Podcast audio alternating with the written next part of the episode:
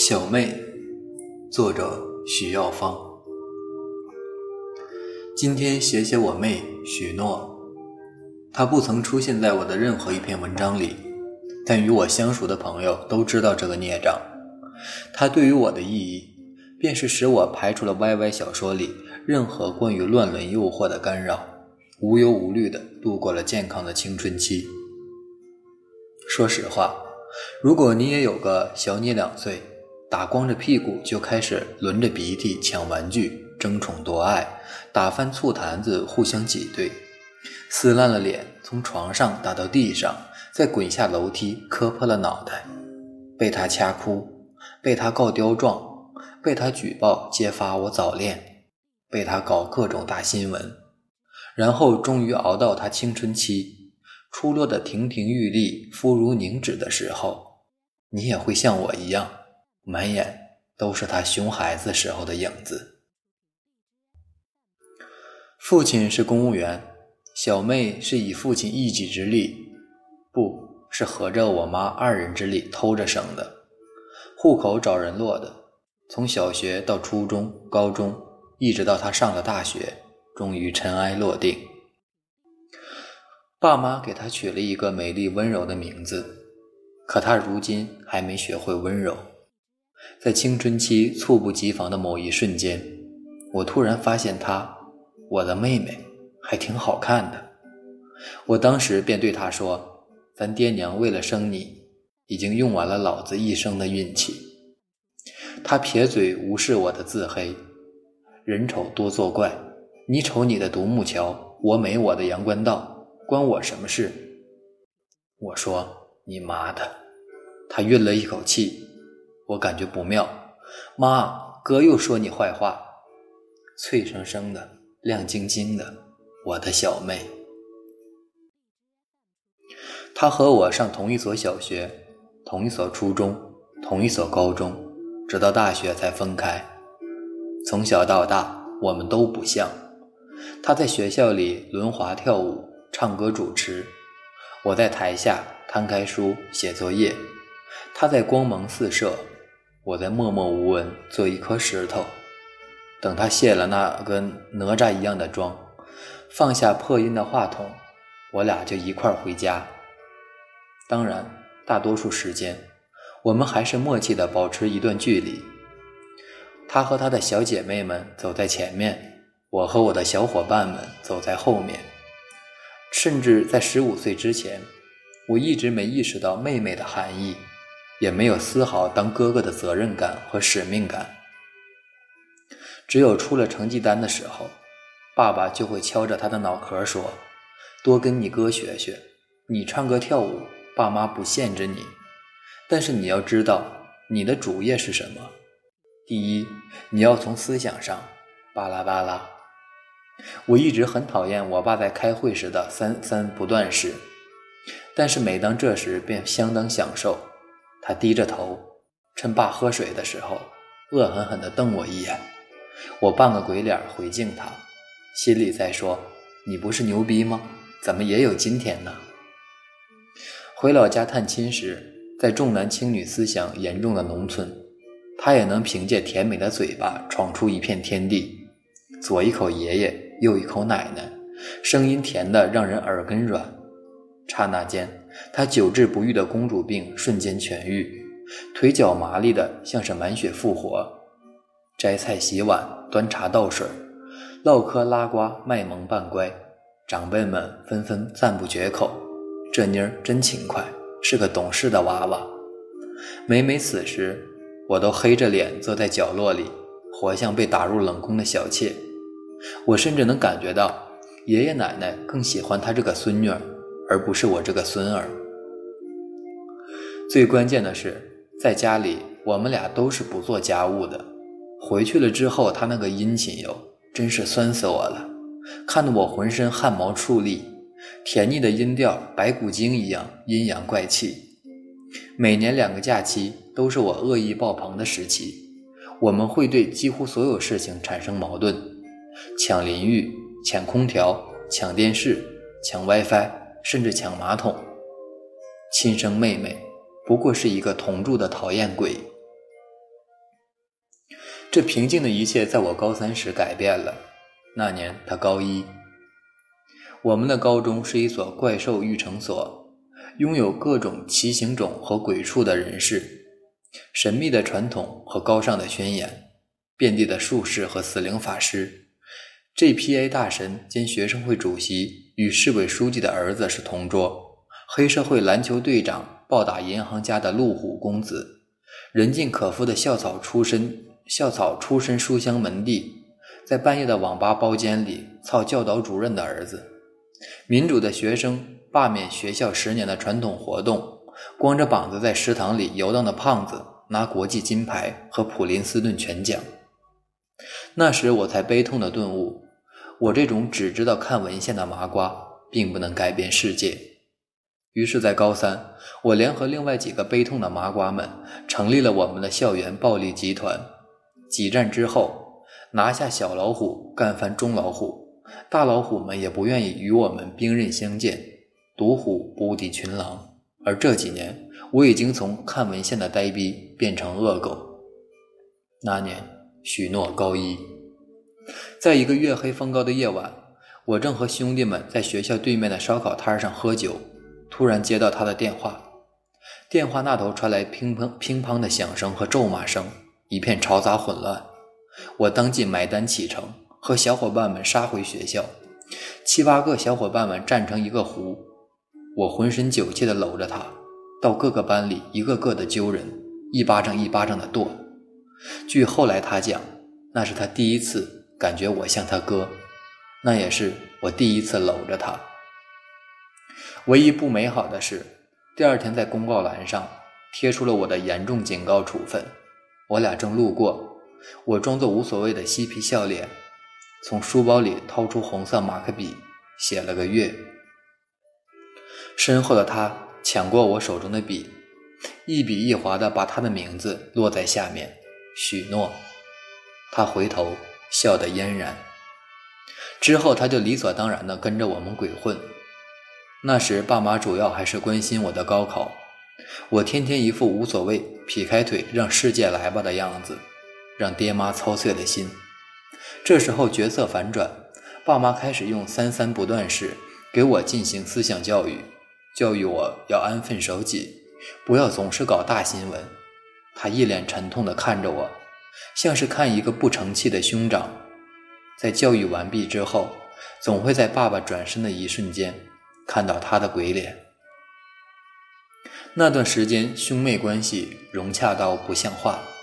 在学校里，经常有人叫他嫂子，他总会很认真地对某一个人说：“你可以侮辱我的审美，但不能高估人类忍耐的底线。”每次都是我掐着他的脖子给他拎过来，再惨笑着说：“这是我妹。”傻逼们纷纷摇头，不像。我们家喝酒绝对是有基因的，以后的酒。基本都是老许、小许和一帮兄弟。从小会说漂亮的话、漂亮话的他，喝酒的时候也是碰杯底，落杯脆，一口干了，面颊绯红。磊哥哥最仗义了，我敬你一杯；坤哥哥最豪爽了，我敬你一杯；梁哥哥最会照顾人了，我敬你一杯。在敬完一圈之后，他醉醺醺的，头发湿哒哒的。面颊飞雪，眼睛泛潮，软软的站起来，扶着小腹，手臂半弯。凯成哥哥，你长得最帅，你做我男朋友吧。我刚喝得乐颠颠的，他这话劈头一爆扑一爆水，霎时把我浇醒了。凯成和我同时说：“我操！”我盯着凯成说：“你敢？”凯成尴尬的看着他，又看着我，六神无主了。这不行，凯成说，许诺就吻上去了。那碗流星扫路面把我炸成一团暴躁的火。我扶着他推开川流不息的雾，脚下平行出无数条一模一样的路。慈龟山更开一条猩红的血管，幽深如潭，寻不到通往心脏的回流。天上喷涌出贞洁的月光酒，我喝了一壶又一壶。乳汁般粘稠的初夏，我将毕业。我的妹妹许诺，这只讨厌鬼，也长大了。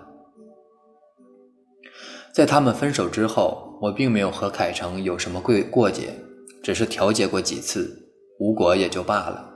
正好我们都要走了，给予他赫赫威名，也让他免受欺负。在那次表白之后，我便把她当个姑娘来看待了，不由自主地琢磨她的心思，总是没来由的小心。那一次表白让我意识到一种巨大的危险，她长大了。不能永远一脸鼻涕地跟在我的身后，那时总觉得他很烦，但他却安全地粘在我的掌心里。虽然我还依旧幼稚，但一到他身上，便觉得自己得像个哥哥，需要肩负许多责任，需要对他宠溺无涯。小时候那些糗事和互相进行的暴力迫害，反而变得温暖。有好吃的，就想给他吃。身上有两百块钱，恨不得给他两千。不允许他喝酒，他生理期了，我就哄他喂他喝热水。那段时间不想交女朋友，只是觉得一辈子供一个祖宗就够我忙活了，再来一个我可走不开。像每个平凡的哥哥一样。那天在一杯沧海，我拿着做兼职的钱请他喝咖啡。我看着他，自己的妹妹如痴如醉。我说：“许诺。”他说：“咦，咋了？”我说：“没事儿，我就叫叫你。爸妈没给我起这么好听的名字。”他一撇嘴说：“傻逼。”我看着他洁白如歌羽的皮肤，雕塑般修长的双腿，像爸爸那样弯弯的眼睛和挺拔的鼻梁。像妈妈那样纤瘦的腰和健长的身体，小臂上铺满细细的绒毛，被夕阳一度柔软了一层黄昏的云。许诺十八岁了，有时想，我们应该是多亲密呢？我们共享一个子宫，我们同喝一个女人的乳汁，冠一个男人的姓氏，从你的眉眼神态中能看到自己的影子。就像是看着另外一个自己，自己的另外一种可能，仿佛你是自己的女儿和母亲。我们的家族的源头在那里，你我是两条河岸，或是并肩的浪潮。我心情低落时，他仿佛能感应得到，总是总是打电话来，跟我有一搭没一搭的扯淡，没大没小的，叫我名字的时候多。叫我哥的时候少，我想，岁月啊，你就把我的妹妹定格在十八岁吧，不要让她嫁人，不要让她和我一同随着时间的队伍逃亡，让她唱歌和画画，撒娇与任性，让她一直有梦想，喜欢好看的男生，让她不常辛苦，也不必成熟。他总是说，许耀芳还有我呢。没事儿，实在不行咱回家。我总是说许诺，还有我呢。没事儿没事儿，你哭啥？你哭我还得给你擦。这个家有四口人，生命很沉，父母是生命的根，我俩是生命的肩，一起扛就很稳。一九九二年。一位年轻母亲的人生期，她的丈夫年轻的许先生通过医院走后门，看着彩超，断定是个女孩。他与妻子商定，给孩子取起名为许诺，是个充满诚恳和希望的名字。一九九三年一月，新生的孩子满头黑发，还长着一只粉红的小鸡鸡。那是除夕夜。医院里出生了一个孩子，没有报错的可能性。许先生感慨自己学艺不精，只能把原来买的女婴装收起来，再买男孩子的衣服。一九九五年，孩子的母亲再次怀孕，已过而立的许先生又看了看彩超，都能看清孩子的眉眼。许先生这次没看错，是个女孩，没跑。许先生想留住这个孩子吧，但他是公务员，九六年的那一切仍旧困难重重。生下来就叫许诺，可他最终未曾来过。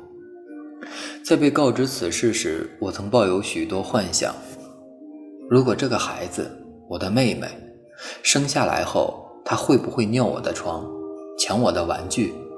扯我的头发，告我的刁状，会不会真如爸爸描述的那般好看，出落得亭亭玉立？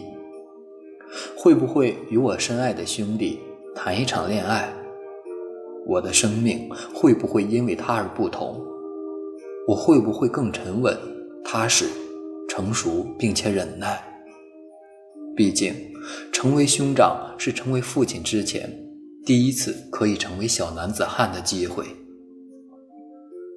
可是没有。这一切，这篇文章，全存在于我的想象当中。